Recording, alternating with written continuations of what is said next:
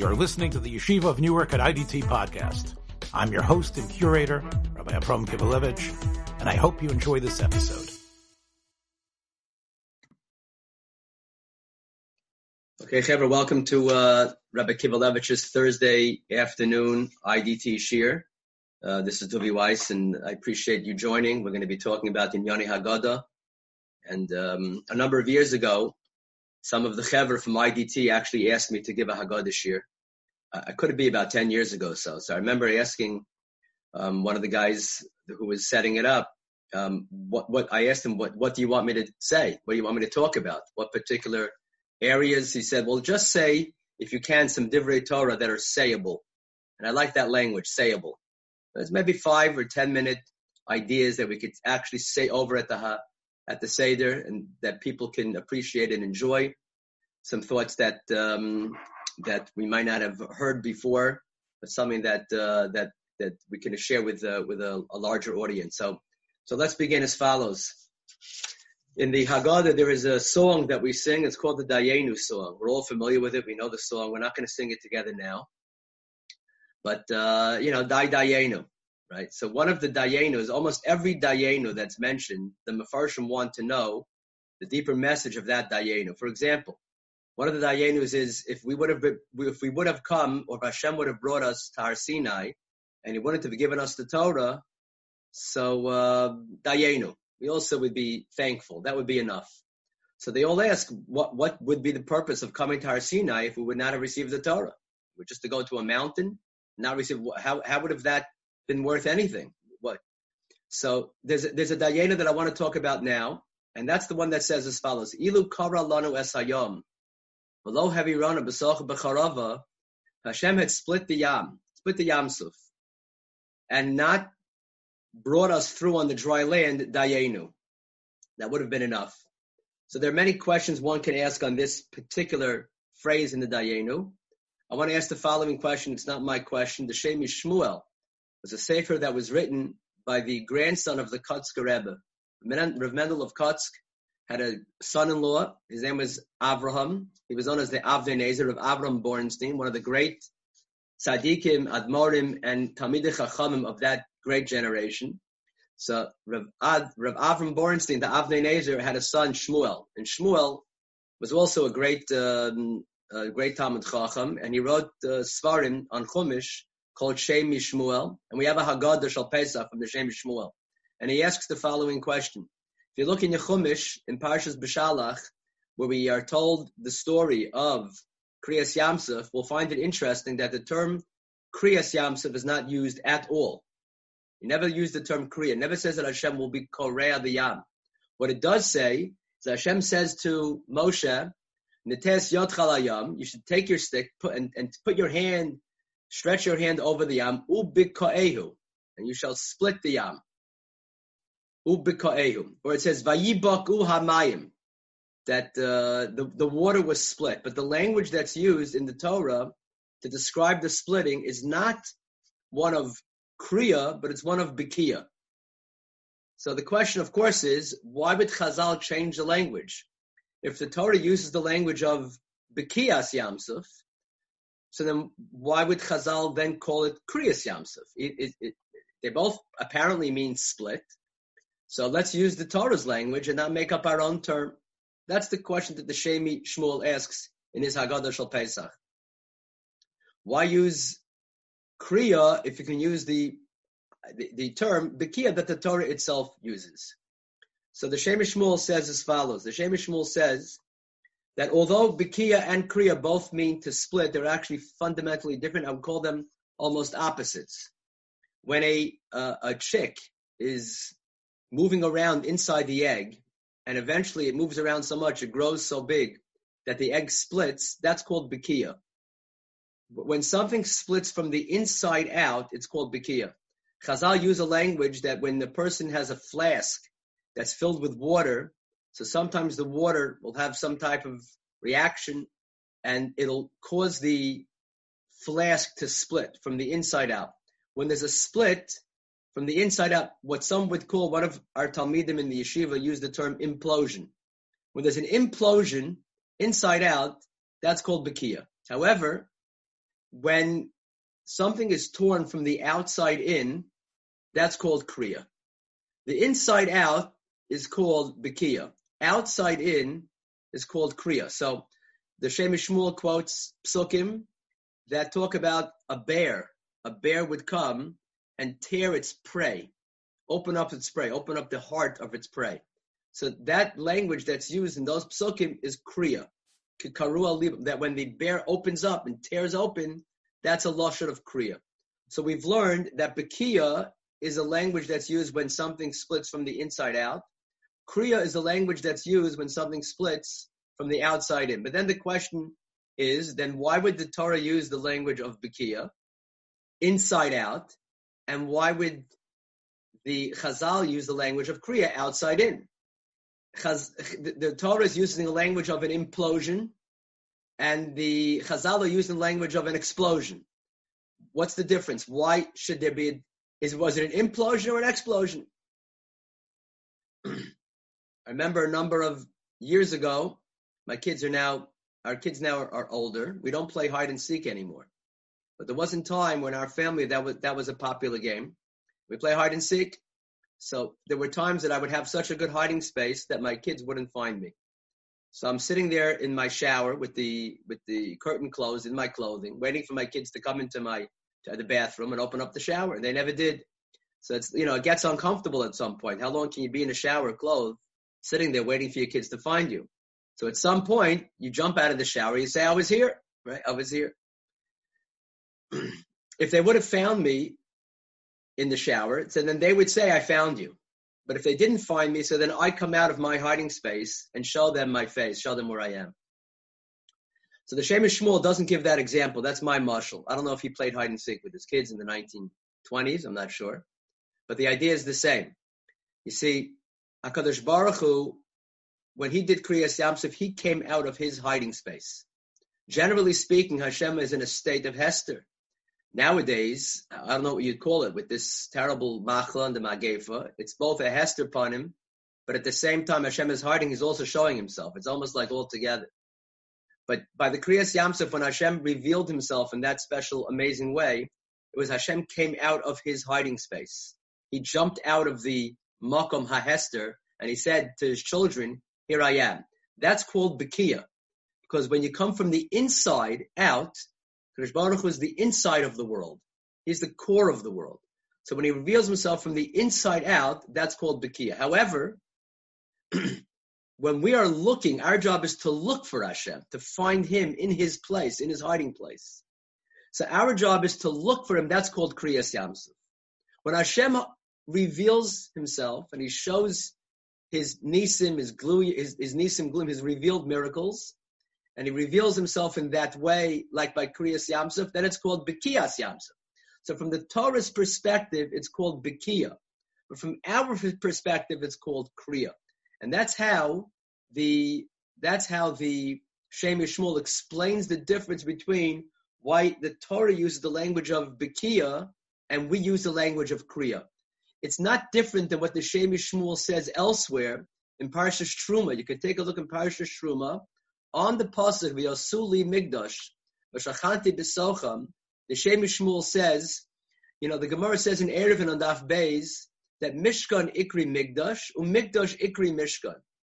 Mishkan is called Mikdash, and Mikdash is called Mishkan. Now, there are svarim written that describe, that are um, specifically meant to tell us, teach us the difference between what we call Shemos HaNerdafim, which in our language would be called synonyms. We know that in Lashon Kodesh there is no such thing as a synonym. I mean, two things certainly can be related, but they're not going to be exactly the same. And if they were exactly the same, then we wouldn't have two separate words to describe the exact same phenomena. And therefore, if we have two different terms, we know that they actually mean different things. So it's interesting. The Gemara says in Eruvin, sometimes the Mishkan is called the Migdash, and sometimes the Migdash is called the Mishkan. Pasuk says, V'yasuli Migdash. That's a pasuk in Parashas Truma. Now in Parashas Truma, Chazal, I mean, the Rebbe Shalom is giving us a command to build a Mishkan, not a Migdash. The base of Migdash is going to be built thousands of years, a thousand years later. So why would the Torah use the term v'asuli migdash if referring to the Mishkan? So the Martin Eruvin says, no, it's the same thing. Mishkan Ikri Migdash, Umigdash Ikri Mishkan. But still, we're left with a question. If it's the same thing, then why doesn't it have the same term? So the Shem Shmuel says, no, they're definitely not exactly the same, but they do represent the same Yisod. You see, the Mishkan was our house that moved with us in the desert. It moved with us, and HaKadosh Baruch Hu came down and dwelled in our home. Rav Soloveitchik, Rav Schachter, Hagon Rav Schachter, my Rebbe Rav Schachter says, brought down in his Sefer, in the name of his our Rebbe Rav Soloveitchik, he explains that this is the same difference between a base Knesset and the base Hamikdash. The base Knesset is our home that Hashem comes down and rests there. He rests his Shechina in our home. The Mishkan is when HaKadosh Baruch comes down and travels with the Jewish people. However, the Migdash is HaKadosh Baruch Hu's home. It's the base Hashem. Ki Beisi Beis Tefillah. It's HaKadosh Baruch Hu's house that we go and visit. That we go and see HaKadosh Baruch Hu there. It's the same idea that we mentioned before between Bekia and Kriya. The, the Lashon of the Shem MeShmuel is that the Mishkan is bebechinas lamala lamata, malamata. When HaKadosh Baruch Hu comes down and reveals himself to us, he rests his Shechina upon us in our home. That's called a Mishkan. That's called the Mishkan. Hashem is shochein b'tochenu. Ki Hashem shochein, that I rest among you. V'shachanti b'sochem. Hashem comes down to us. However, Mikdash represents when we make ourselves holy to go up to the Rabban Shalom. That's called Matamala. A lot of the Sifrei Hasidus talk about this in many different areas. There's always this, this relationship between us and HaKadosh Baruch Hu. Matamala is us making a move towards Him, and Malamat is HaKadosh Baruch Hu making a move towards us. And that's again the explanation of why, although the Torah uses the Lashon of Bekia, we use the Lashon Kriya. Bekia is the Bechina of HaKadosh Baruch Hu coming down, that's Malamata, it's the Shechina coming down, and Kriya is us moving up towards Hashem. That's the language that the Svarim use of Mata Malam. That's the first thought that I wanted to mention. There is another very beautiful idea that's brought down in this in the Haggadah in the in, in the different Haggadahs in the name of the Chassam Sofer. The whole world asks the question. I remember when I was in BMT in Yeshiva over 30 years ago. So the Boston Rebbe came to speak to us, and he asked. He told us the following. Among the many things that he told us, one of the things that I remember very clearly is he started to say the Maharsha in many places he uses the language Makshin Ha'olam. Makshin Ha'olam. The world asks. So the Boston Rebbe was saying, which world is he talking? He goes outside in the street, he doesn't see anybody asking the question that the Maharsha is asking. What is the Maharsha talking? And the Boston Rebbe started to say in his inimitable way that the Makshin Ha'olam is the Olam HaTorah. And that's the Olam that's that we have to try to connect ourselves to. Makshin Ha'olam. So Makshin Olam, the whole world, the Torah world, asks the following question. And that question is, there's a mitzvah of Sipur Yitzias Mitzrayim. It says very clearly in the Torah, V'higata lebincha bayomahu, more, right? You have to tell the, the, children about the story of Yitzias Mitzrayim and tell them the story. It's a mitzvah daraisa. All the Moni HaMitzvahs count this as a mitzvah daraisa to tell our children about the story of Yitzias Mitzrayim. The question is, usually, generally speaking, by mitzvahs, there is a bracha that we say before the mitzvah. It's called the Berchas HaMitzvah. So the Mefarshim ask, we don't find that in the Haggadah we make a bracha before we begin Holach Ma'anya, or before we begin Manishtana, or before we begin Avadim Hayinu, we do not say, Baruch Hashem, Al Mitzvahs, Sipur Yisiyas and Simon. Everybody wants to know, Makshana Olam, the whole world wants to know, why not? Why is there no bracha before this special mitzvah. So it's brought down in the Haggadah of the Nesivos. Rabbi Yaakov Lorberbaum is one of the Nesivos HaMishpat. So he has an important Haggadah that uh, everybody uses. And that Haggadah explains as follows. The truth is, there is a bracha on the mitzvah of Sipur. The second bracha, before we make the second, before we drink the second kos, we say the bracha of Asher Ga'alanu. Asher Ga'alanu, V'galas Avoseinu, Krish Baruch Hu redeemed us, he took us out, Baruch Hashem Gal Yisrael. That serves as the Berachas HaMitzvah. So that's what the Nesivos, that's what Rabbi Yaakov explains in the Maisa Nisim, the name of his Haggadah, the Haggadah's Maisa Nisim. That's what the Rabbi Yaakov explains of, of, of he, that's how he explains why we don't make a bracha. We do make a bracha. It's incorrect. We do make a bracha. Where's the bracha? The bracha, instead of being before Sipur, is after Sipur. But then the question remains. Maybe the question is even stronger. If you're making a bracha, so then if there's a reason you're not making a bracha, okay, don't make the bracha. But if you're making the bracha, so make the bracha like every other mitzvah. Make the bracha before Sipur Yitzias Mitzrayim. Why are you waiting till later to make the bracha? Why make the bracha after you've already accomplished almost the entire mitzvah or most of the mitzvah? Right? The mitzvah of Sipur happens before the meal. Right? The whole, that's when the mitzvah Haggadah. Kaddish Orchatz Kapratz Yachatz Magid. Magid is the mitzvah of Sipur. And then we go to Rachza. Then we wash. So we, the, the bracha that the Nesivas is referring to is said right before Rachza, right before the second kos. Why wait till after? We should make the bracha before. So it's brought down in the Chassam Sofer from the Chassam Sofer as follows. There is a halacha, chayiv adam liros es atzmo ki'iluhu yatsa mitzrayim. Person is obligated on this night to see themselves as having left Egypt. There is a mitzvah to mention Mitzrayim, to talk about, or at least to mention Zechiras Yisias Mitzrayim every single day and every single night of the year. Every night we talk about Mitzrayim. In the Shema we mention Mitzrayim. Hashem, that's, Mitzrayim certainly plays a crucial role in our entire uh, service, our entire Siddur and our entire service and so many mitzvahs that we do. But Dafka, on the night of the Seder, there's a special halacha, Chayiv Adam Liros is Atzma Kilu Yatzim Mitzrayim. It's not just telling over the story. It's experiencing Yisrael Mitzrayim at like we are there. We are there.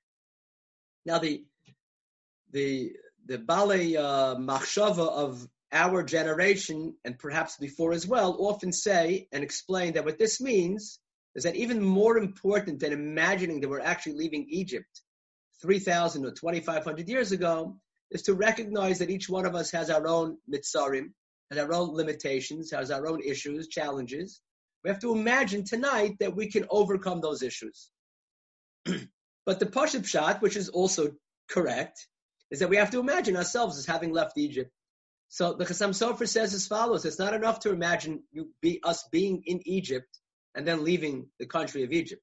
We actually have to experience the entire Haggadah, and we know that the Haggadah begins with Mitchila of the Avodah Hayu that even before we were in Mitzrayim, even before Yaakov Avinu and the Shvatim, even before Yitzchak and Avraham, we come from all of the Avodah Zarah. It's amazing that we even mentioned that. Matchil Begnos, Rav and Shmuel, Rav says we have to go all the way back to Mitchila of the Avodah Zarah Hayu Avoseinu. We have to imagine ourselves as being of the Avodah Zarah. It's amazing. It's not enough to imagine oneself leaving Egypt. It's imagine a person not being part of the Jewish religion Imagine a person, and what would a person look like if he wasn't a, a, a, a Jew? And then through the night of the Seder, he goes through a conversion process. He literally, that's what's happening. It's not that you're just leaving Egypt. We're becoming converted to become a Jew on the night of the Seder. Mitchila of the Avodah Zarah. You know, there's a big question. Who is the of the Avodah Zarah we're talking about? We like to say that it's Terach. Terach was an of the Avodah Zarah. We know the stories from the time that we're little children. But the truth is, the Rambam writes. If the Rambam didn't say that, say this, we wouldn't like to say this. But the Rambam writes that Avram Avinu was originally of the Avodah Zarah. He was an Avodah Avodah Zarah. Mitchila of the Avodah Zarah means we come from Avram, who originally founded Rabban Shalom. But before that, before he started breaking the the uh, the idols in his father's shop, as we know from the Midrashim, he was an Avodah Avodah Zarah. And we look and imagine and reconnect to the process of what it is to become Jewish to go through the process. There is a Gemara Psachim on Daf Zayin Amid Beis that says as follows: Kol mitzvos mevarach alein over lasiyos and all mitzvahs you have to make a birchas ha mitzvah before the mitzvah, before you do the mitzvah over lasiyosam. However, there's one exception to the rule. What's the one exception to the rule? And according to the Rambam, it's literally only one exception. You know, there's one exception to the rule. What's the one exception? The one exception is Chutzmin hatvila, except for tvila. And the Rambam writes what we're talking about there, and the Gemara seems to say this beferish as well, is not just stam when one goes to the mikveh. We're talking about a tfilas hager. Tfilas hager. When someone becomes Jewish, so he has a, if it's a man, he has a bris milah. If it's a woman and a man, they have to go to mikveh. They have to go to tefillah b'mikvah. That's part of the process of becoming Jewish. The last step of becoming Jewish, you go to the mikvah. So the Gemara says the only person who makes a bracha after a mitzvah is the ger, because the ger is not shaykh to make a bracha beforehand. Why is it not shaykh to make a bracha beforehand? Because he's not Jewish. So before you're Jewish, you're not going to make a bracha. Asher kedushan mitzvah v'tzivanu. Hakadosh Baruch Hu commanded us. What commanded us? You're not commanded to become Jewish. Not commanded. It's up to me. It was my personal choice. Asher kedushan. And I'm not, I'm not b'chlal mitzvah at that point. I'm, I'm chayiv in seven mitzvahs b'nei Noach. I'm not chayiv in Hashem 613 mitzvahs. I say 613 and not 606 because it's a big machlokas whether we say that the seven mitzvahs b'nei Noach are also applied to Jews, and then we add 606 of additional mitzvahs, or do we say there are seven mitzvahs to b'nei Noach, and those seven mitzvahs are re-given or given again at Matan Torah, and it's not the same seven mitzvahs. They look very much the same, but it's not the same at all. So instead of saying there are seven and 606, it might be more accurate, according to at least the Rambam, to say seven and 613. So we have it. So when a person converts, then he can say Vitzivanu. And that's the answer of why we don't make the bracha till after Sipur Yitzias Mitzrayim.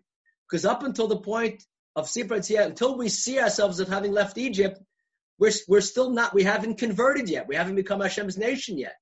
So you can't make a bracha beforehand. We're not, you're not Jewish. You can't make a bracha, you're not Jewish.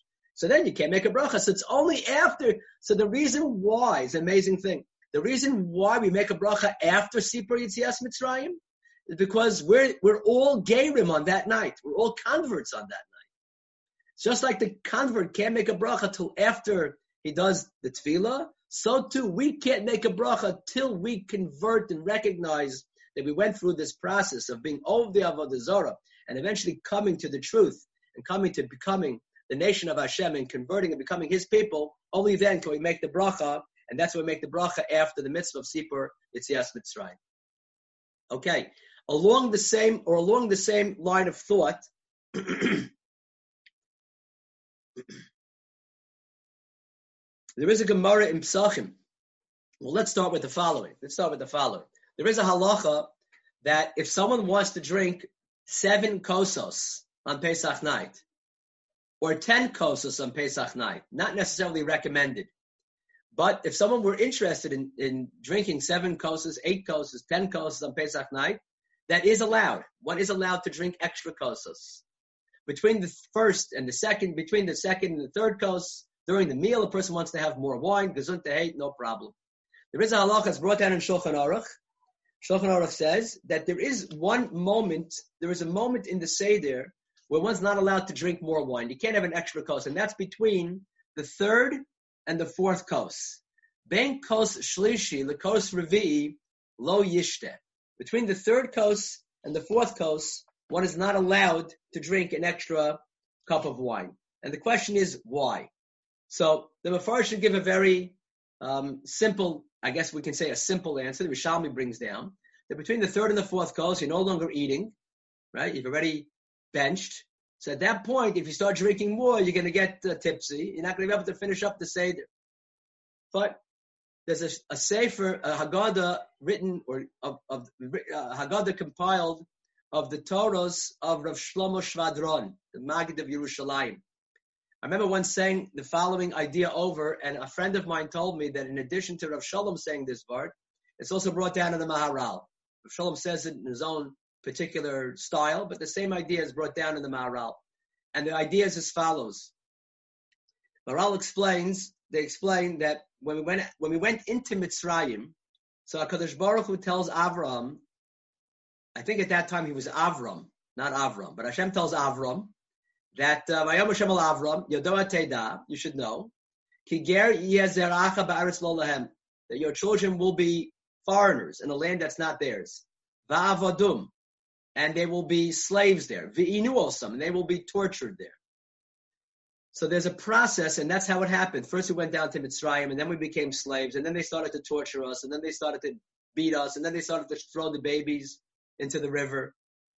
So there was a process, a three-step process. Kiger yezaracha, that's step one.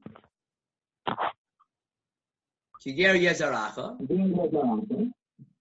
Va'avodum, the second stage is we were slaves. and we were and we were um, and we were tortured.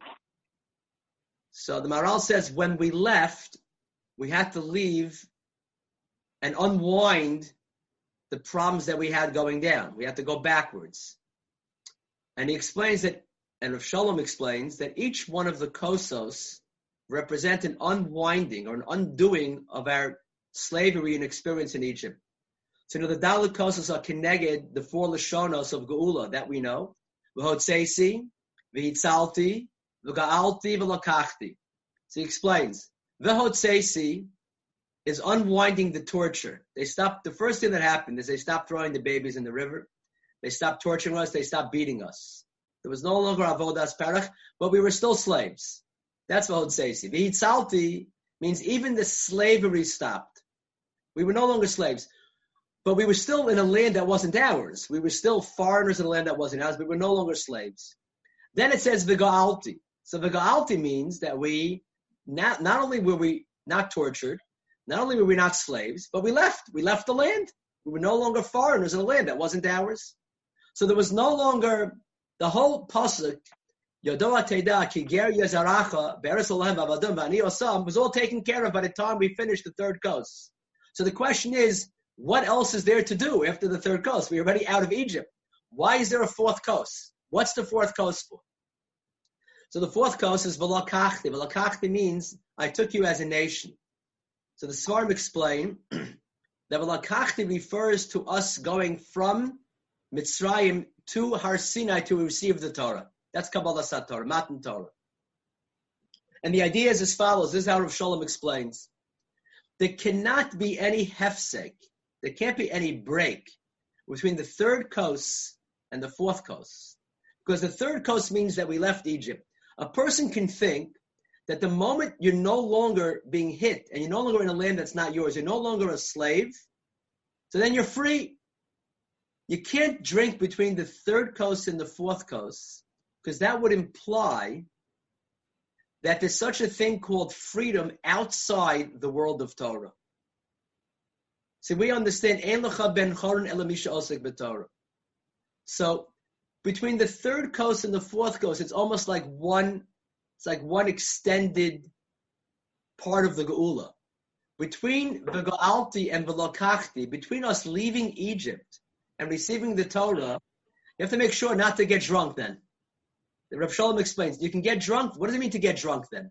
You can get drunk with the thought that we're free. We're free. We're free. We can do whatever we want.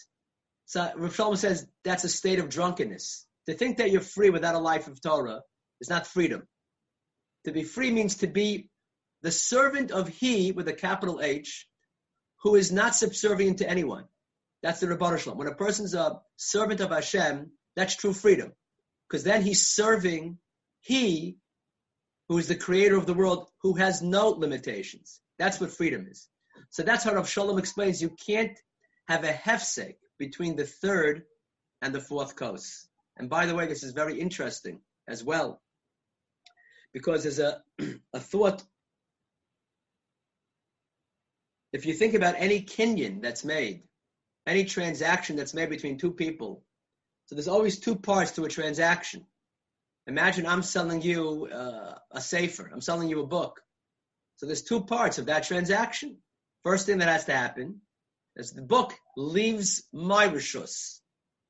The second part of the transaction is that it goes into your rishus the language that's used by the the the, the is that there's a hotza'a mershus halokeach and a hachnasa l'rishus ha-mocher. I apologize. One second. There's a hotza'a mershus ha-mocher. That's it. The item leaves the rishus of the mocher, but there's also a hachnasa l'rishus halokeach hakoner. The item has to leave the previous rishus and then enter the new Rishus. And that's what has to happen. The Ga'alti is leaving Mitzrayim. That's the Hotza'ah, the Yitziyah. But there can't be a Hotza'ah without a Hachnasa.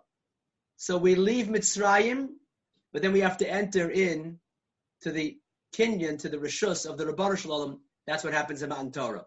We have to make sure not to drink. We make sure not to drink between say v'ga'alti and v'lokachti. Along the same lines, there's a Gemara in Brachas that says when a person goes into shul, he has to walk in through two doors. Two doors. Can't walk through one door. Gemara says, what does that mean? Two doors? The Gemara in Brachas, Daf Ches, take a look. For those doing Daf, probably about two months ago, I say Daf Ches Amar Aleph. La'olam yikanis adam, the Beis HaKnesses, Beis Psachim. You have to go through two doors. The Gemara says, you really have to have two doors? He goes, no, you have to go through about Dalit Amos, which means that when you come into shul, you shouldn't stand, you know, one foot in the shul and one foot in the hallway. You have to come into shul, come into shul, so it doesn't look like you're, you know, you're you're already. Uh, by the time you come in, you're already leaving. But the question is, why does the Gemara use the term Beis Psachim? What is Beis Psachim? What is that supposed to represent? Beis Psachim. Just say when you come into shul, you should come into the, you know, walk in a few steps. Why does it use the term Beis Psachim? So the Maharal explains very beautifully along the same lines that we've been describing that when a person comes into shul, there's two things that have to happen. The first thing that has to happen before we daven is we have to leave the mind space. We have to leave the place where we were. If we're working and then we come to daven, we have to leave work. You can't bring your work into shul. If we're on the phone, we can't bring what we're looking at on the phone into shul. So the first thing that has to happen is we have to leave the outside world before we come into shul. But that's not enough. That's only one door. Going through the second door means that I don't just have to leave the outside world, but I have to enter into Hashem's world. It is possible for a person to leave the outside world and still not be in Hashem's world. If a person hasn't left the outside world, then he hasn't gotten to first base. But you have to first have a hotzah mirishus hakodim. You have to leave the previous rishus and then enter into the new rishus. And that's what happens also between ga'alti and lakachti. We leave our previous rishus, we leave Mitzrayim, not enough. You have to now go to Matan Torah. You have to enter to the rishus of the Ribbono Shel Olam. That's the Yetzias Mitzrayim and the Hachnasa, the Rishus HaKadosh Baruch Hu. Along, once we're talking about that line, a third idea that we can share, something very, very um, amazing, is that it says in the Haggadah, as we just mentioned, Chayiv Adam, Liros es Atzmo, Ki'ilu Hu Yatza Mi Mitzrayim. Person has to imagine themselves or see themselves as having left Egypt. Right? Everybody with me? We're good? Yeah, good. What does it mean as Atzmo?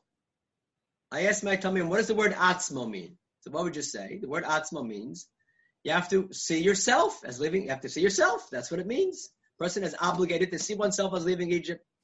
I saw in one of the Haggadahs, I'll tell you where I saw it in a second, in a sefer called the Minchas Yisrael on Moadim. I saw a, a thought a few years ago that I'd never seen before. Unbelievable. Share this with everyone because it's such a beautiful vart from the Minchas Yisrael. He writes as follows: The Gemara in Gittin, the Gemara in Gittin, in the parsha of the Churban Bayis. So the Gemara tells of a story that not just the story. The Gemara tells us the history that when Titus Harasha, that was the Roman general, came into the Beis Hamikdash, so he did some terrible, horrific things. He brought a Zayna into the Beis Hamikdash, the Fnai V'Lefnim. I'm not jealous of I'm not jealous of uh, his Gehenim. I'm not jealous of his I'm not jealous of his Gan Eden either. I don't think there is a Gan Eden. Imagine such a rasha. And he says, the Gemara says he took a sword and he put the sword right into the paroches, which is the curtain that separates between the Kodesh HaKadoshim and the Heichal. And what happened was is that the paroches started to bleed. Paroches started to bleed. A miracle happened. Paroches started to bleed. And the Gemara says that Titus, in his rishus, thought that he had killed the one above. Kasavar, and the language that's used is Kasavar Harag es Atzmo. Listen to that language. When the Gemara describes that this rasha thought that he had killed Hashem, The language that's used is ksavar harag es atzmo. So the Minchas Yisrael explains that very often, it's not the only time, HaKadosh Baruch Hu is described as atzmo. As atzmo. Why would HaKadosh Baruch Hu be described as atzmo? Chayiv Adam Liros is atzmo. It's atzmo. And the reason is because when a person talks of themselves, say myself, atzmi, what is what does it mean, yourself? Baal HaTanya explains, really his his entire sefer in, in, in many ways is rooted in this very point, that every yid has a nefesh a, a, a, a nefesh alakis, a neshama mimal, a chelak mimal. That the deepest part of each one of us is the part of Hashem that's in, in each one of us. So it's not surprising that the word atzmo, which we use to refer to ourselves, also refers to the Ribbono Shel Olam. Now, if that's true, listen to a way that we read two thoughts, two lines in the Haggadah. The Rasha says Mazos. Mohavod hazos lochem. Mazos is the tam. Mohavod hazos lochem is the Rasha. Mohavod hazos lochem. And as we know, we get very upset at the Rasha. Haket, Shena, very upset at the Rasha. Why? Because the Haggadah writes, Lefisha hotzi es atzmo min haklal. That's usually this explained, translated to mean that he himself removes himself from the klal. He's parish min hatzibur. Hotzi es atzmo min haklal. But the Minchas Yisrael writes that what it means on a on another level, perhaps even on a deeper level. And the Hotzi is Atzman. Hotzi Atzman means that the Rasha takes the Ribbono Shel Olam out of the equation. Hotzi es Atzmo min haklal. Moha avoda hazos lochem. He doesn't talk about Hakadosh Baruch Hu. It's the way of the Rasha to see events in a person's life and not bring Hashem into the equation. Our job, I would, if I could say, especially the times that we see ourselves in, is not to forget that Hakadosh Baruch Hu is in this equation. He might be, he's the main factor in the equation that the world finds themselves in today. The Rasha is Hotzi es Atzma min He takes Hakadosh Baruch Hu out of the equation. That's unacceptable. That's unacceptable. The Chacham has Hashem in there. Asher tziva Hashem elokeinu eschem. The Rosh is Hosi Yatzma Manaklal. And now we can add as follows. When it says Chayiv Adam Liros Es Atzma, Ki'ilu Hu Mitzrayim, it doesn't just mean that a person is obligated to see themselves as having left Egypt, but a person has to know that when they are in a difficult matzav, when they're in a difficult situation, when whatever it is is hurting them, challenging for them, bringing them down, certainly on a national level and on a communal level and on a world, global level and on a Klal Yisrael level, a person has to realize that a Kadosh Baruch Hu is there with him and with her in the difficulty. A person is obligated to see that a Kadosh Baruch Hu was in Mitzrayim with the Jews, with him. Chayiv Adam, listen to how to read the, the, the language now. Chayiv Adam, that when a person comes out of a matzav, of a difficulty, of a tzara, it's not enough to just to thank Hashem. They have to see HaKadosh Baruch Hu as having come out of that tzara as well. Chayiv Adam Liros es atzmo ki'ilu hu yotza Mitzrayim. Person has to know that HaKadosh Baruch Hu himself, Kaviyachal, also left Mitzrayim with the Jewish people. Along these lines, there's a fantastic Gemara that tells us there's an importance of a makom kavua. What's a makom kavua? Makom kavua is a place where you sit in the same seat every day in shul. Makom kavua. Now, unlike what some people think, this does not mean that if you walk into shul and someone is sitting in your seat, that you should give him the big boot. That's not what it means. Even the most machmir of the Rishonim understand that if you're standing within six feet of your seat, that's considered your seat. And even if it's not considered your seat, but HaKadosh Baruch Hu cares much less about exactly where you sit in shul than the person you're about to embarrass when you tell him to leave your seat. So that's pashut and obvious. But why do we have a makom kavua? So, so you have a makom kavua. It's nice to sit in the same place, so long as someone, a guest, is not sitting there. But what's the reason? So the pashtus is that because when you're sitting in the same seat, so you're comfortable there, you know where your things are, you know where your siddur is, you get you get you can almost enter into a certain state of meditation, of kavana and connection with Hashem. That's the pashat pshat of why it's necessary to have a makom kavua. Now, excuse me, the language, the language of the language of Chazal is kol hakovea makom litfilaso. Elokei Avraham be'ezro. Anybody who's anybody who's kovea makom litfilaso, which is what we just said, the importance of having a makom kavua. But there's a sefer called the Ksav Sofer. The Ksav Sofer was the was the son of the Chassam Sofer. Chassam Sofer. Even three, four generations after the Chassam Sofer, people who were part of that family always wanted to use the name Sofer. Such a choshev name in the Jewish world. Matter of fact, there's a sefer called the Dor Revi'i.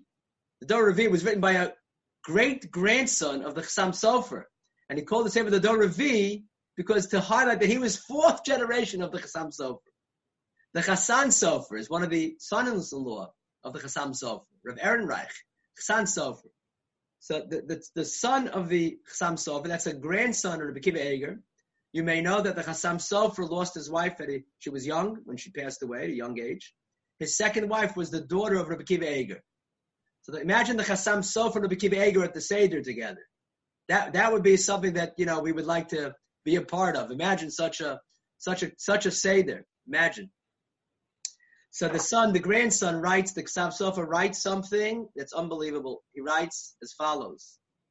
the word makom, the same word, the same way the word atzmo can mean a person himself, but it can also refer to the Ribbono Shel Olam. What does the word makom mean? The word makom means place. But the truth is, we go into a shiva house and we say, "Hamakom Yinachem Eschem." What is the word? What does it mean? Hamakam Yenachem Eschem. What does that mean? Why do we say uh, say Hashem Yenachem Eschem? What's Hamakam Yenachem Eschem? So the answer is that the term makom also refers to the Ribbono Shel Olam. Hashem is the makom olam. We usually think that Hakadosh Baruch Hu dwells in the place called the world. That's not correct. There's not a world and Hashem dwells is, is there. The, the world is in Hakadosh Baruch. Hashem is the place in which Hash, in which the world exists. The world is not a place where Hashem visits. The world is in a place called Hakadosh Baruch Hu. Hakadosh Baruch Hu is the place in which the world exists. Ein ha'olam mikamo. Hakadosh Baruch Hu is the mikamo shel olam. That's why we say Baruch Kavod Hashem mim kamo mim kom chamal kenu. Kadosh Baruch Hu is the place in which the world exists.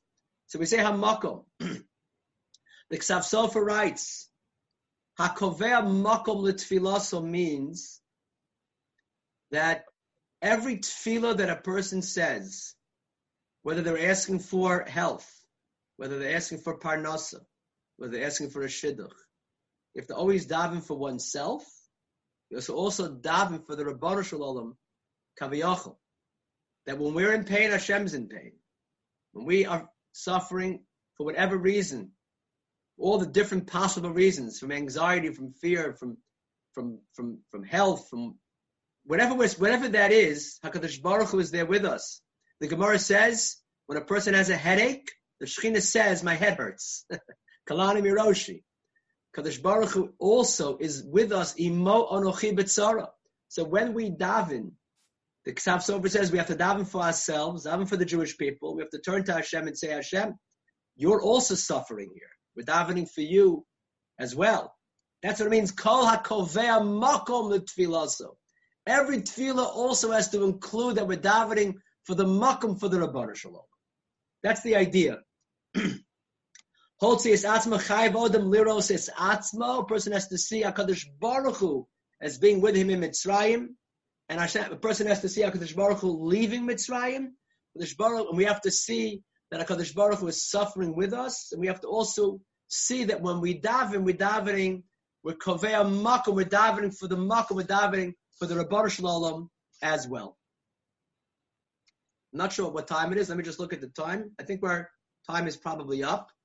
So maybe we'll end here and we can continue Mitzvah Hashem learning together in the future. I hope everyone has a wonderful Pesach, Suros Tavos, and we pray for Klal Yisrael, pray for the whole world that we should have a refuah shlema, head of Yameinu, and HaKadosh Baruch Hu should send the refuah for this virus, Mitzvah Hashem, of Mamish. Have a wonderful day, everyone. Thank you very much for coming. Thank you. Amen and Yeshar Thank you, Rabbi. Rabbi, for filling in. Anytime, anytime. Thanks for joining us for another episode from the Yeshiva of Newark at IDT Podcast. Be sure to subscribe on your favorite podcast app so you don't miss a single episode.